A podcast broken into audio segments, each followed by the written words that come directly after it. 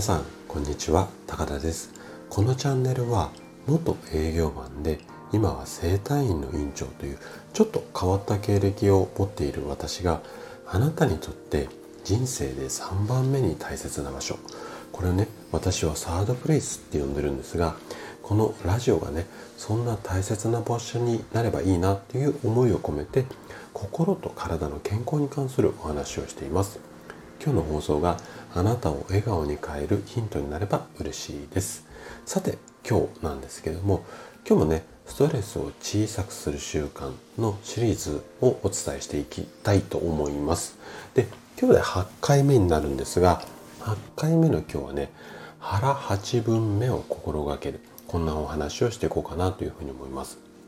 でストレスは解消するのではなくって溜め込まないようにすることが非常に大切になります。で今日もねあなたのストレスを小さくするこう溜め込まないようにね小さくする習慣についてお話をしていきたいというふうに思ってます。でえっとストレスに関する話なのでちょっと医学的な内容を含む場合があるんですけれどもできるだけこう専門用語とかを使わずに分かりやすく話をするつもりです。もしあの疑問質問などありましたらお気軽にコメントもしくはレターをいただければ嬉しいです。さてじゃあ早速本題に入っていきましょ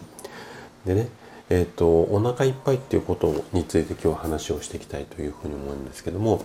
例えばお腹が空いたら食べる。もしくはお腹いっぱいになる前に食べるものをやめる。こんな習慣が身につくだけで生活習慣病なんかが予防できる。もしくは無縁になったりするんですよ。でねあなたはこんな言葉聞いたことありませんかね？腹八分目は医者いらず、うん、これね江戸時代の養生訓っていう、うん、まあ昔の、まあ、医学書っていうか健康法の本みたいな感じなんですけどこの中に書かれていた一文なんですけどもえー、とまあそのぐらい昔から言われている言葉なんですけども要は食べ過ぎ飲み過ぎっていうのは体の負担を大きくしますよっていうことなんですよね。でえっ、ー、と、ましてはってわけではないんですが、今は高カロリーな食事になりがちなんですよ。特に日本飽食なので、うんと高カロリーになりがちです。で、強制的にでもね、腹8分目っていうのは実践していただきたいんですよね。で、こんな話をすると、じゃあ、えっ、ー、と、一食何カロリーでって言って、こう、いわゆるそのカロリー計算を始める方って多いんですが、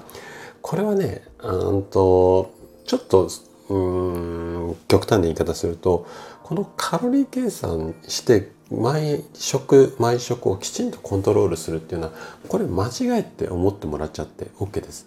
なんでかっていうと、きちんと管理しようと思うと、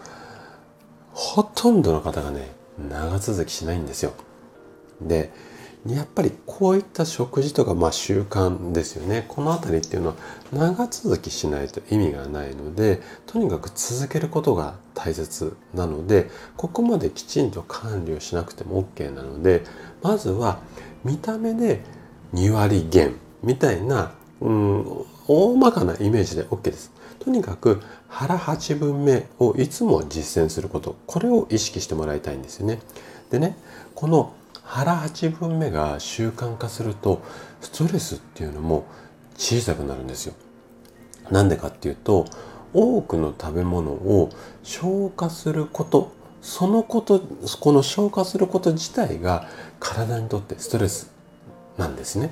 なので少ない量をよく噛んで食べるこんな習慣が身につくとストレスが小さくなります。はい。ということで今回は腹8分目についてお話をさせていただきました。最後まで聞いていただいたあなたがですねストレスを小さくする習慣これを身につけることで心地よい毎日が手に入ります。是非ね今日のヒントがあなたの笑顔につながれたら嬉しいです。それでは今日も素敵な一日をお過ごしください。最後まで聞いていただきありがとうございました。